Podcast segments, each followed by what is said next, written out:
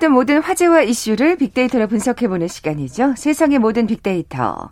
빅커뮤니케이션 전민기 팀장 나와 계세요. 안녕하세요. 네, 반갑습니다. 전민기입니다. 자, 오늘 부처님 오신 날인데 또 이렇게 네. 생방에 참여해 주셔서 감사합니다. 아니 아니요. 다른 방송도 또 살아 있습니다. 그래서 거기도 가야 돼요. 이렇게 솔직하게 얘기해 주시다니. 뭐 특별한 휴일 계획이 그러면 네, 오늘 일하고 대신 이제 네. 저녁 네. 일은 없어 가지고 가족들하고 이제 저녁 먹는 걸로 대신 네. 하려고 합니다. 예. 그렇군요. 아이는 곤충 보러 갔어요. 지금 엄마랑 곤충 박물관 같은데. 자, 오늘 뭐 가족 얘기도 하셨습니다만 네. 인구 구조에 관한 얘기 나눠 볼 텐데. 네. 코로나 이후 얼마나 달라진 건가요? 그 한 인구 포럼이 있었어요. 한국 보건사회연구원하고 한국 인, 인구학회라는 곳이 이제 마련한 건데 여기에서 그 한 두 교수가 연구한 데이터를 발표를 했는데 이 내용을 좀 소개해 드릴까 네, 합니다. 네. 그래서 한국개발연구원 국제정책대학원 최슬기 교수하고 국민대 사회학과 개봉호 교수가 올해 2월 5일부터 10일까지 국내 25세에서 49세 성인 남녀 2,000명을 대상으로 설문조사를 해가지고 코로나19가 연애와 결혼, 출산에 미치는 영향을 분석을 했어요. 말하자면 25세에서 49세면 예. 우리나라의 중심 같은 그렇습니다. 그러니까 젊은이라고 부를 수 있는 네. 예, 예. 그래서 이걸 음. 보니까요. 확실히 이런 사회적 거리두기가 길어지다 보니까 사람 간 만남이 줄었고 혼인율과 출산율 감소로 이어졌다라는 내용이 담겨 있어요. 그래서 음. 코로나19 유행이 향후 우리나라 인구 구조에도 영향을 미칠 것이다. 이런 분석을 내놓은 겁니다. 사실 뭐 머릿속으로는 그냥 막연하게 그렇게 되겠지 뭐라고 생각했는데 그쵸. 이게 이제 정확히 통계로 나온 셈이네요. 음, 맞아요. 지금 사람 간 만남을 얘기하셨는데 네. 아, 이게 연애가 힘들구나. 그러니까 결혼이나 출산도 안 하, 그러니까 좀 코로나 이전보다 확실히 줄었다는 건 알고 있었는데 네네. 아 이게 연애도 좀 예전보다 덜하는구나가 굉장히 저는 흥미로운 결과였거든요. 그러니까요. 그래서 네. 1년 넘게 이게 코로나 이어지다 보니 성인 남녀 연애에도 걸림돌이 되고 있다라는 결과가 나왔고요. 직장인들 중에 이제 솔로 생활이 깊어지고 있는 사람들이 특히나 많다는 어. 거예요.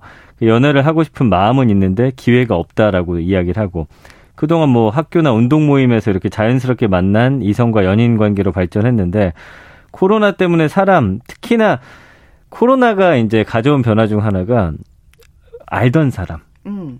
이상하게 지인들 위주로 만나게 되잖아요. 그렇죠. 그 사람들이 또 안전하다라는 어, 약간의 어떤 믿음 혹은 착각일 수도 있지만 사실 그런 실상은 마음들. 지금 예. 아까 좀, 좀 전에 브리핑에서도 들으셨습니다만 네. 이 지인 간 사실은 확산이 감염 확산이 좀 심각한 그쵸. 상황이긴 하죠 현실은. 그러나 예. 이제 모르는 사람과 코로나 시대에 뭔가 새롭게 관계를 맺는다라는 게 그만큼 쉽지 않았던 것 같아요. 힘들죠. 예. 그래서 만날 기회가 줄어드니까 연애상들 찾기가 어려웠던 거고 또 이제 한동안은 재택근무였잖아요. 음, 음. 집과 회사만 반복하고 외출도 최대한 줄인 그런 상황들이 있다 보니 집밥 먹고 예. 원래 알고 지내던 사람도 자주 못 보는 시기가 있었고 이제는 웬만하면 아는 사람들만 만나고 그러다 보니까 새로운 인연까지 음. 만들어지기가 쉽지 않았다는 거죠. 그러니까요. 지금 네. 그 어, 아는 사람만 만난다는 말이 확 와닿는 게제 네. 주변에 이제 후배 한창 이제 30대죠. 음.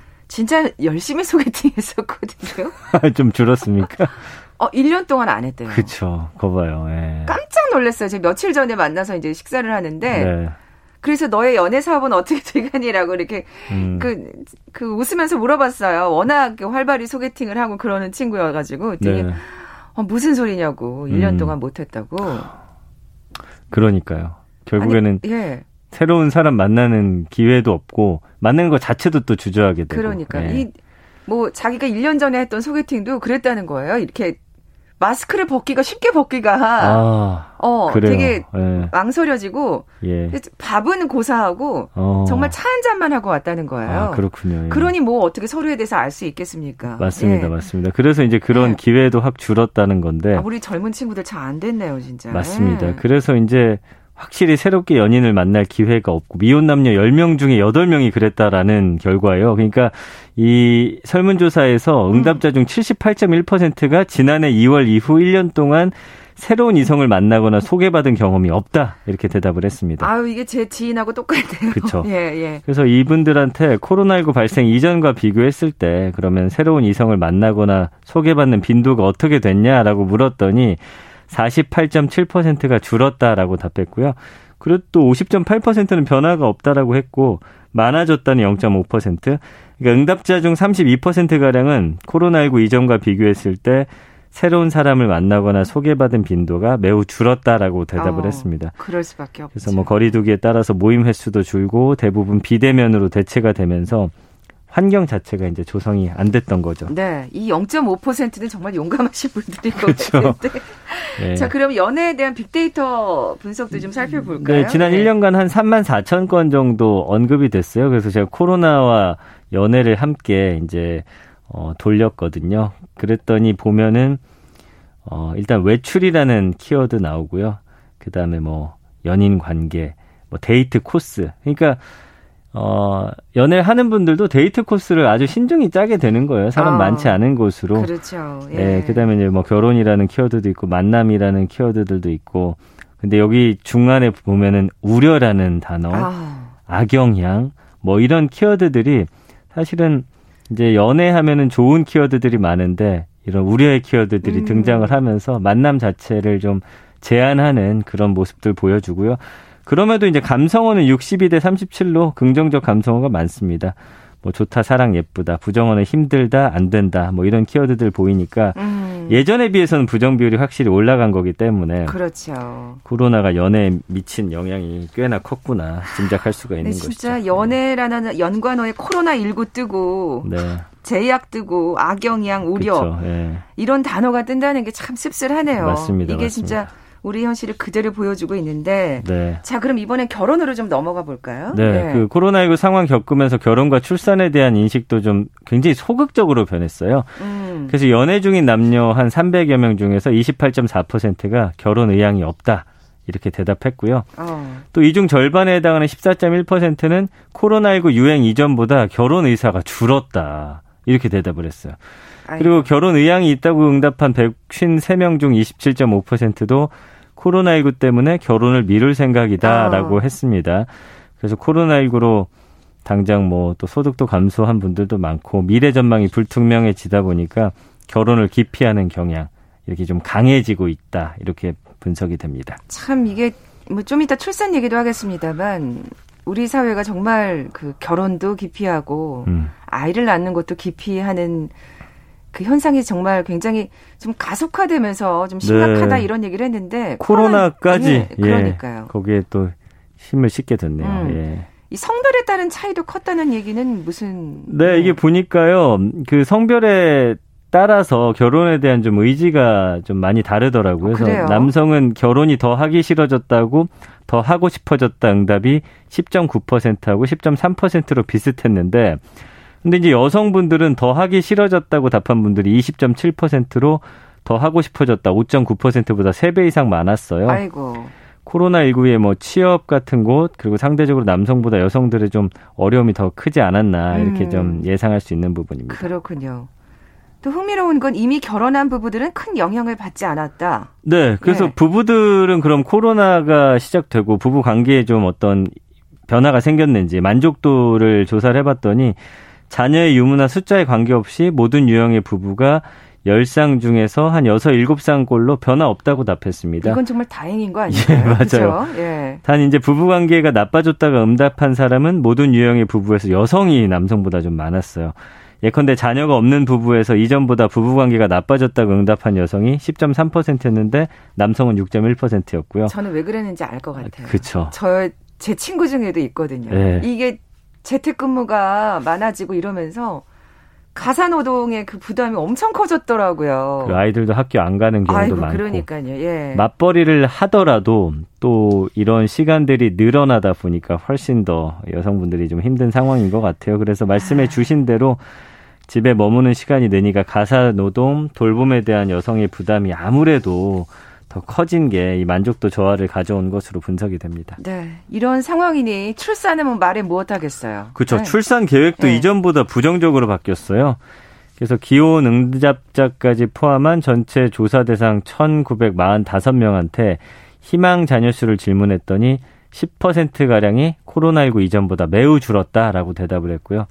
약간 늘었다, 매우 늘었다고 답한 비율은 다 합해도 2%가 되지 않았습니다. 그러니까 코로나19 유행 지속되면서 경제적인 상황에 대한 우려, 요런 것들이 또 덧대지면서 출산을 꺼리게 하는 원인이 될 수 있고요. 여기에다가 사실은 코로나 때 아이를 낳는 거가 굉장히 조심스럽잖아요. 맞아요. 맞아요. 그런 부분도 있습니다. 그러니까 여러 가지가 겹치면서 최근에 저희도 이제 지인이 아이를 낳는데 참 가서 볼 수가 없는 상황이에요. 축하는 해줘야겠지만 그러니까 아, 그래도 참 용기 있는 선택을 예, 하셨네요. 그래서 예. 사실은 이런 여러 상황들이 출산에도 영향을 미치다 보니까 보세요. 연애가 줄었죠. 결혼하겠다는 사람들도 연애하는 사람 중에 줄었죠. 음. 이렇게 되니까 일단은 결혼하는 비율 자체는 확 떨어지게 되는 그렇죠. 거죠. 연애를 해야 결혼을 하죠. 네, 연애도 줄었고 네. 연애를 하더라도 결혼하겠다고 답한 비율 그, 그 와중에서도 더 줄고. 그렇지만 네. 아이를 낳겠다는 분들도 또 더 줄어들었고. 이게 전체적으로 지금 예, 결, 결국에는 출산율을 다 낮출 수밖에 없는 상황들이 그러니까요. 계속 연이어서 지금 발생을 하고 있습니다. 이 코로나19의 엄청난 악영향이라는 생각이 듭니다. 네. 예. 그래서 연애, 결혼, 출산 전반에 지금 악영향을 코로나가 주고 있고, 음. 뭐 보시면 사회적 만남의 교류도 크게 줄고 경기 침체, 취업난까지 그렇죠. 그리고 코로나19가 일시적인 현상이 아니기 때문에 이 변화된 연애하고 결혼 풍속도가 좀 새로운 어떤 우리의 생활 양식으로 좀 자리 잡을 것으로 보이는데 네. 결론적으로 말씀드리면 아까 말씀드린 대로 인구 절벽 위기가 더 가속화될 수 있다는 거고요. 아이고. 실제로 통계청 인구 동향 자료를 보니까 지난 2월에 혼인 건수가 14,973건, 전년 동월 대비 21.6% 감소했고요. 아이고, 엄청난 네. 수치네요. 같은 음. 기간 출생아 수는 21,461명으로 5.7% 줄었습니다.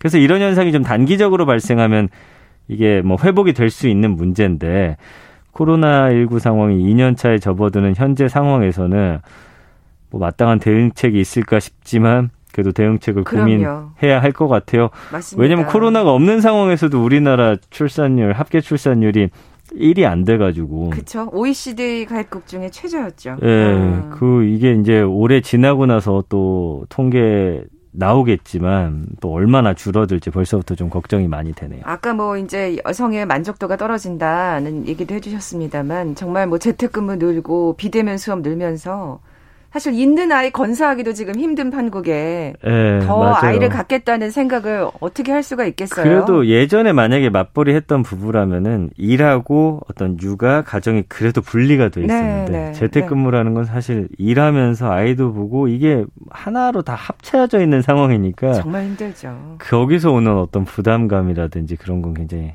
가중되지 않나 싶습니다. 더더욱 그래서 뭔가 이런 데 대한 정부의 지원 대책이 필요하겠다는 네, 네. 생각이 듭니다. KBS 제일 라디오 빅데이터를 보는 세상, 세상에 보는 모든 빅데이터 함께하고 계신데요. 잠시 라디오 정보센터 뉴스 듣고 나서 다음 소식 계속 이어가죠.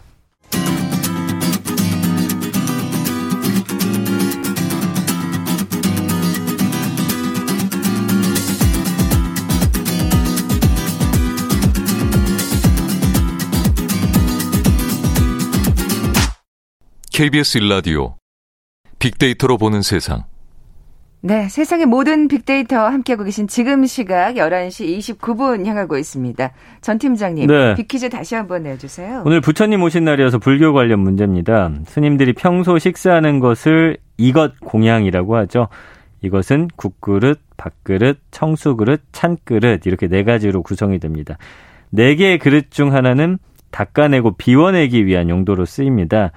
이 안에는 모든 이가 공평하게 나누어 먹는다라는 평등 사상도 담겨 있고요. 특히 쌀알 하나도 그것을 지어낸 농부의 공덕을 헤아려 버림이 없도록 하는 마음은 음식으로 배보다 정신과 마음을 채우는 그 스님들의 수양 덕목까지도 찾아볼 수 있는 부분입니다. 자, 그렇다면 스님들이 공양할 때 사용하는 이 식기 이것은 무엇인지 맞춰 주시면 됩니다.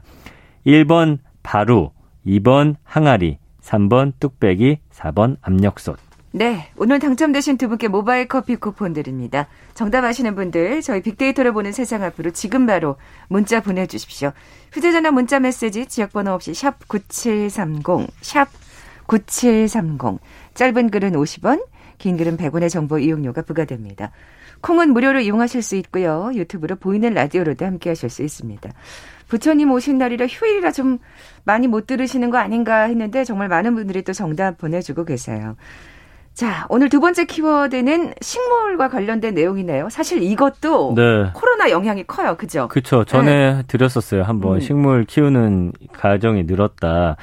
그러니까 코로나19가 이제 집에 있는 시간 늘어나게 했고 코로나 블루, 그러니까 약간 우울감 느끼는 분들이 일상 힘겹게 하면서 식물에서 위안을 찾는 분들이 늘고 있다라는 거죠. 반려동물을 키우기엔 좀 부담스러운 분들이 음. 식물을 많이 찾으셨고 그래서 식물로 인테리어 한다는 플랜테리어, 그 다음에 반려동물처럼 식물을 기르는 반려식물이라는 단어도 등장했고, 고양이 키우는 분들은 이제 집사라고 하는데, 이 식물을 키우는 식집사라는 신조어도 생겨났고, 식물 덕후라는 의미로 식덕을 뭐 자처하는 분들도 많거든요.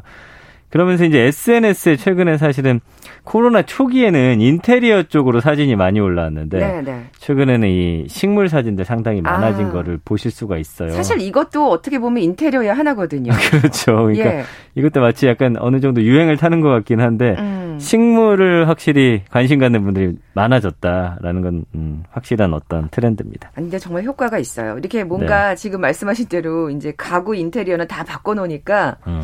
아 뭔가가 허전하고 아쉽고 좀 또 우울한 그 코로나 때문에 네, 우울한 네. 마음을 뭘로 달랠 수 있을까 음. 궁리하다 보면 그 식물의 초록색이 확실히 사람한테 마음 그리고 식물은 뭔가 또 생명력이 있잖아요. 그래서 음. 인테리어 아무리 예쁘게 해놔도 뭔가 좀 차가운 느낌인데 네, 네. 식물 하나 거기에 딱 들어가면은 확실히 그 식물이 주는 분위기 전환이 있는 맞아요. 것 같아요. 맞아요. 네. 예, 정말 코로나19 시대에 톡톡하게 역할을 하고 있습니다. 이 식물이. 맞습니다. 예. 그래서 하나금융연구소가 지난해 이제 코로나19가 가져온 소비 행태 변화 2라는 보고서를 통해서 그린 합의, 초록색 취미를 소비 트렌드 중 하나로 또 제시를 했거든요. 어.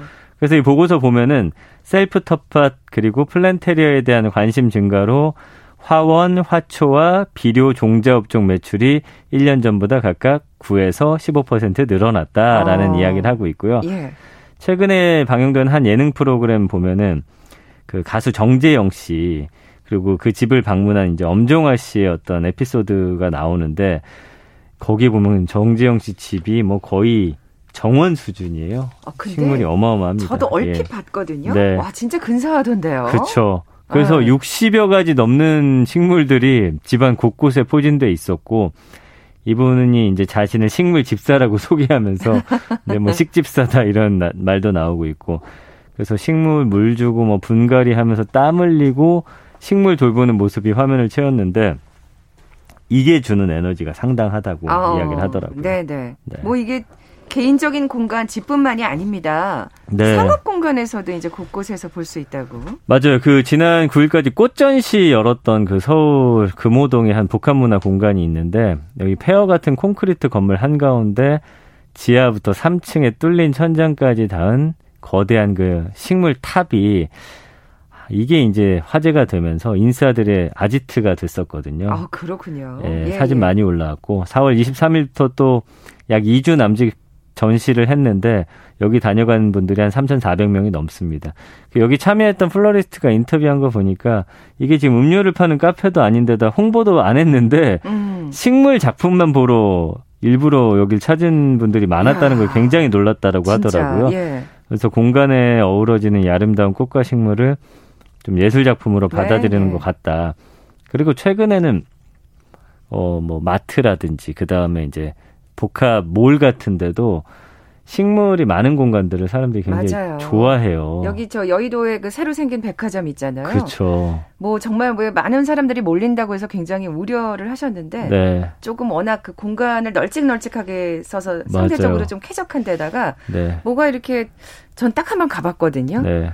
근데 어 이거 그렇게 뭔가 뭔가 안전한 느낌을 주지라는 음. 생각을 해보니까 이렇게 곳곳에 식물이 있더라고요. 그렇죠. 그 어. 예전에 저 어릴 때 이제 뭐 미래 공상과학 소설 같은 거 보면 이제 돔 같은 거 안에 사람들이 식물을 키우고 돌아다니는 게 굉장히 생소했거든요. 그 어릴 때는. 네네. 네. 근데 뭐 이제는 그런 공간이 굉장히 사람들이 좋아하는 공간으로 확실히 변했습니다. 어떻게 보면 그 만화 영화에 나오던 그 모습이 지금 네. 현실이 되고 있는 것 맞아요, 같아요. 맞아요. 예, 예. 식물을 주제로 한 전시회도 많아 열리고 네. 있다고요. 그래서 예. 서울 남산 인근의 복합 문화공간에서는 이제 지난달부터 정원 만들기 전시를 하고 있어요. 그래서 정원을 주제로 한 전시인데 여기 이제 한국의 또 조경을 또 이렇게 이끌어온 분들 계십니다. 그분들이 이제 직접 디자인한 자연 정원을 감상할 수 있고요.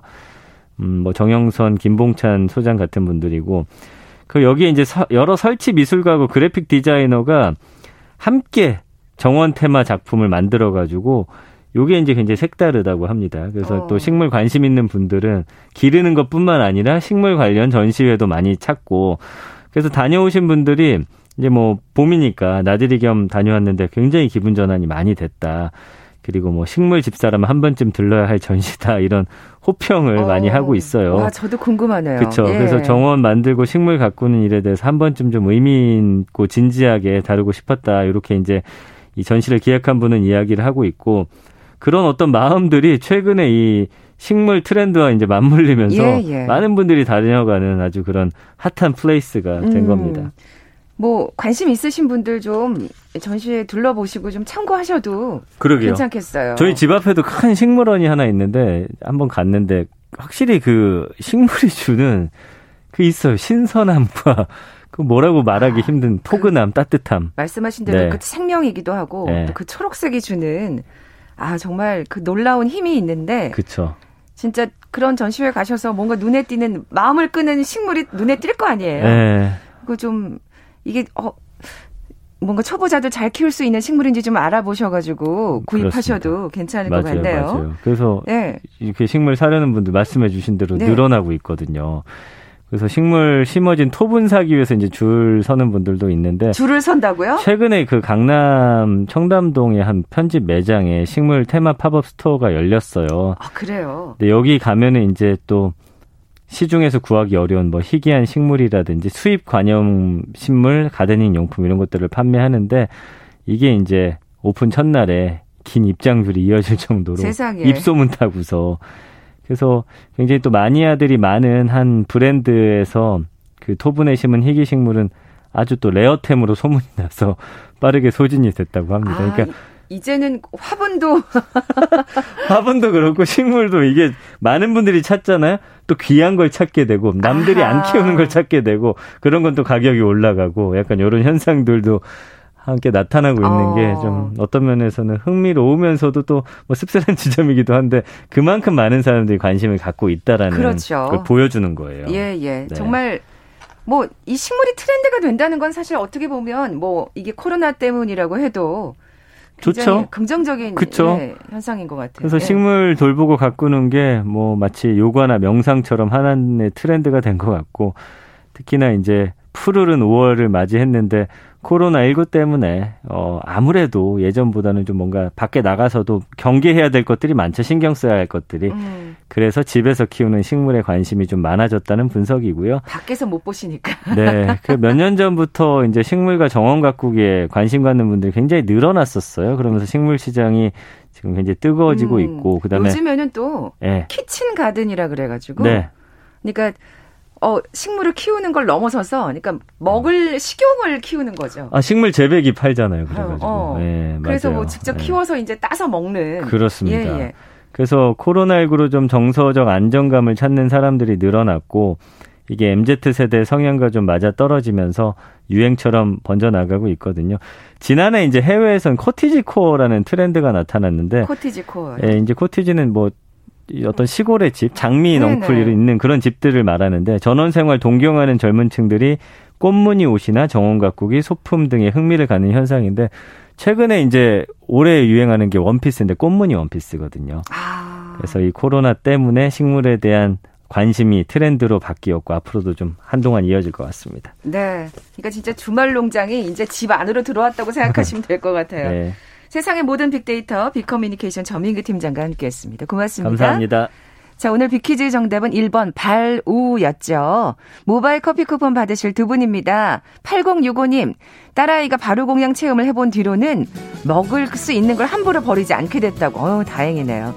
그리고 7635님, 저도 오늘부터 108배 바로 실천해봐야겠네요. 늘 좋은 정보 감사합니다 하시면서 정답 보내주셨습니다. 두 분께 선물 보내드리면서 물러갑니다. 내일 뵙죠. 고맙습니다.